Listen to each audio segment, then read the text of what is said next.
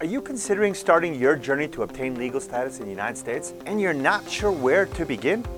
That's why in today's video, I'm going to show you the method that has helped thousands of people achieve legal status in the United States. It's called the 953 method. This video is the first part of a series where I'll introduce you to different alternatives that can assist you on this journey. So I invite you to subscribe and turn on notifications to receive updates on the upcoming videos in this method.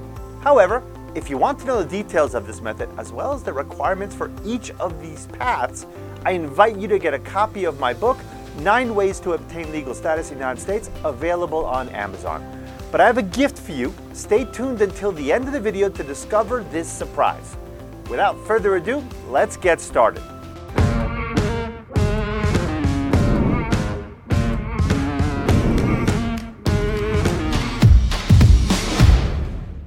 Begin with the first path that will help you on your journey to obtain legal status.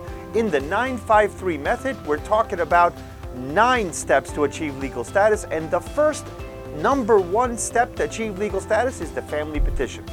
This is where the family petition process, in which a U.S. citizen or lawful permanent resident requests a visa for a family member so that he or she can legally live in the United States. Before we continue, it's important to know who the beneficiary and the petitioner are. Let me explain. If you have a close relative who's a U.S. citizen, such as your spouse, your parents, or adult children over 21, they can apply for you to obtain legal status. This means this close family member is the petitioner, and you, the immigrant, become the beneficiary who's going to receive the benefit. Once you meet all the requirements and your application is approved, you can begin adjusting your status and become a permanent lawful resident with all the social benefits provided by the US government. Keep in mind, there are people who may consider as close family, but the government doesn't see it the same way. For instance, your grandparents, uncles, aunts, nieces, nephews, cousins, domestic partners, friends, or even boyfriend, girlfriend, unless you intend to marry. This is just the first and most popular path. Let's move on to step number two, or path number two, the Life Act. The Legal Immigration Family Equity Act, also known as 245I, allows you to obtain legal status from within the United States if you are a beneficiary of an approved petition. It means you need someone to file for you. Even if you entered illegally or you overstayed your visa, the petitioner can only help you if you qualify for a waiver normally. This would mean that you would have to leave the United States and then return after staying in the United States for a period of time to get your green card. This law is similar to the first path for a family petition, but with certain differences that could be beneficial in your case. The Life Act forgives your the manner of your entry. So, you can have a family-based visa or an employment-based visa and you pay a $1,000 fee and uh, you're able to get your lawful status inside the United States. Sounds good, right? Unfortunately, every path has its conditions. The problem is that the Life Act expired on April 30th, 2001, over 20 years ago. Those who currently use it are mostly people had someone file for them years ago or had their parents filed for them when they were children. Now, those are the only ones that can use this because it's been 20 years later. The good news is that if you meet the requirements, you can still apply even today, even though we're 20 years after it expired. Let's talk about the third path. But before that, let me ask you a question. Do you have a direct family member who is currently serving or has served in the US military? If so, great news for you. Path number three parole in place could be an alternative for you to achieve legal status. But first, what is parole in place? It's an important tool to protect family members of military service members and allow them to stay together in the country while they fulfill their duties. The parole permission forgives illegal entry, at least one illegal entry, and the decision to grant permission is discretionary. What does it mean for permission to be discretionary? It means you have to prove that you deserve it. If this is your situation, it's a great alternative for you to live and work legally in the country while your family member continues their military service without worrying about your legal status. Even if they finished their military service, you can still file today as long as they were honorably discharged. Let's continue with the next path, number four provisional unlawful presence waiver. You might know what unlawful presence is, but if you're not sure, don't worry. I'll explain so you can understand whether this path is your best option. Unlawful presence refers to the time you've spent in the United States without being legally admitted or without conditional permission, or if your visa has expired. Basically, what it means, you entered illegally or you entered legally and you overstayed. And originally, by choosing this path, you would have had to leave the United States and apply for a waiver outside the United States. This means you would be separated from your family for months or if not a year, and if you didn't qualify, you could be away from your family for three or 10 years. Sounds like a risky path, doesn't it? But the rules have changed, and now your spouse can apply for a waiver for you when you're within the United States. Does this mean you don't have to leave the country? Well, not entirely. You still have to return to your country of origin to receive your immigrant visa at the U.S. consulate, but only after your waiver has been approved. It doesn't sound so bad after all, now does it? This alternative could be your best option if you're married to a U.S. citizen, but or if your parents are U.S. citizens or lawful permanent residents. But remember, as with any path, there are conditions, one of which is proving that your spouse would suffer extreme hardship with you and that your application should be approved at the discretion of immigration authorities. Now, it could be your spouse that shows extreme hardship, it could be your parents, or it could be both, but they have to be either U.S. citizens or lawful permanent residents. If you still haven't found your path, don't worry, I got five more for you. So, without further ado, path number five U visa. It's one of my favorites, as it provides an opportunity to help an entire family with a single petition. Doesn't happen very often. If you apply for a visa, you're in the United States, and this petition is approved, even your children, if they're underage, and even if they're living outside the country, can receive permission to be reunited with you in the United States as dependents on your U visa. But what is this visa about? This type of visa is designed to investigate and prosecute criminals, rewarding the victim with legal status. To obtain this visa, you must assist the authorities with information about the crime.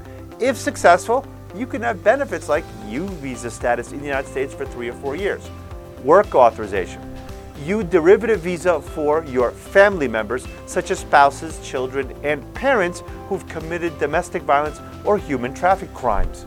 You can also apply for permanent residence after three years. You can cancel current deportation proceedings or ones that happened in the past. Path number six, VAWA. I've already showed you five paths where having a close family member willing to help you could be your best option towards legal status. But we also have to consider a situation where your spouse doesn't want to help you on your journey to achieve legal status. So, what can you do if you're in danger due to a close family member or spouse?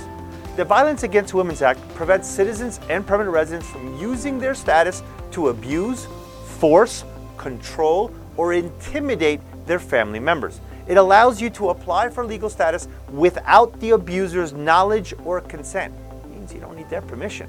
It also grants employment authorization. It forgives charges for illegal entries, at least one, and, st- and for overstaying, and forgives certain criminal charges. Although the acronym VAWA stands for Violence Against Women, it's important to know you could also apply if you're a man. The key to VAWA is the physical or emotional abuse you suffered. This means you need to prove it. So I recommend keeping all the evidence that can help you in this situation. Remember, evidence is crucial. The next path applies to individuals under 21 years old who can prove they can't be reunited with one or both parents because they were abused, neglected, abandoned, or something similar under state law in the state where you're living. This is path number seven Special Immigrant Juvenile. Special Immigrant Juvenile classification allows you to stay in the United States and later become a permanent lawful resident. While waiting for your green card, you can receive employment authorization, which allows you to apply for social security number and a driver's license. A significant advantage of this path is that you don't have to return to your home country of origin and you don't need to file for a waiver. It might be a lengthy process, but for some individuals, it's one of the few options to obtain legal status despite recently entering the United States. The next path is also designed for individuals facing difficult situations asylum. Before I explain what this path entails, let's clarify who asylees and refugees are. Asylees and refugees are individuals fleeing persecution in their home country based on reasons such as race, nationality, political opinion, religion, or membership in a social group. What do I mean by membership in a particular, social group? Well, honestly, this definition keeps on changing, but right now it refers to individuals who share a characteristic they cannot or should not be expected to change. It's something that sets them apart is not tolerated and motivated persecution by an oppressor. For example, gender, you know, male or female, social class, poor, rich, age, sexual orientation, or disability. Refugees apply for status outside of the United States, and that's usually with a non governmental entity, while asylees apply within the country. So, either at an airport, a port of entry, or somewhere within the confines of the US. If approved, both, whether asylee or refugee, will get what's called refugee status. Remember what I said about evidence being important? If this is your best path, you're going to need to prove that you fear persecution, that is, torture, imprisonment, or physical abuse if you return to your home country. We've reached the last of the nine paths you could take if you want to achieve legal status in the United States. This path could be very useful if immigration is attempting to deport you. Path number nine is cancellation of removal. If you have a green card or are married to a U.S. citizen or the holder of a green card or have children that are U.S. citizen or lawful permanent residents, and you can show that they've experienced extreme and unusual hardship, then there's a way to abstain to obtain legal status. But what if you're undocumented and believe you qualify for cancellation of removal? Most USCIS offices won't put you in deportation proceedings just so you can apply for this defense. Until now, the only way to apply for this law is by requesting asylum first, and if asylum is denied, you could be put into removal proceedings, referred to as deportation proceedings, and this is where you can apply for your defense. However, it's a risky maneuver. You have to be absolutely sure you're going to be successful, otherwise, you're going to get deported. So in this case, evidence is really not enough. You need to prepare a strong asylum case and a strong cancellation removal case. So I recommend seeking the help of a specialized immigration team like Andres Mejer Law. We've reached the end of this video. I hope these nine paths are helpful to you on your journey to achieve legal status. Remember, this is the first of a series of videos where I'll discuss more options to achieve legal status, and we're going to talk about the 953 method. Today, we just talked about the nine steps. In the next video, we're going to talk about the five things that could disqualify you and otherwise affect your journey. But you have to first have a path, which is why we're talking today. So thank you for watching until the end of this video. It's time for me to reveal this surprise. My book, Nine Ways to Obtain Legal Status in the United States, is available on Amazon. But if you visit our website, I'll leave it in the description, you can get a copy completely free, normally valued at $29.95 plus shipping and handling. Visit the site, download the book, and if you've already started your journey to legal status, don't hesitate to contact my team. We're here to help you find the best path for you. Subscribe and turn on notifications down below so you don't miss out on this information that will surely be very useful to you or anyone you might know that's interested in starting their journey. Thank you for staying with me until the end. See you in the next video. Goodbye for now. Hey, did you like the video? I invite you to watch another video where I share more tips on how to protect your reputation as an immigrant. Until next time.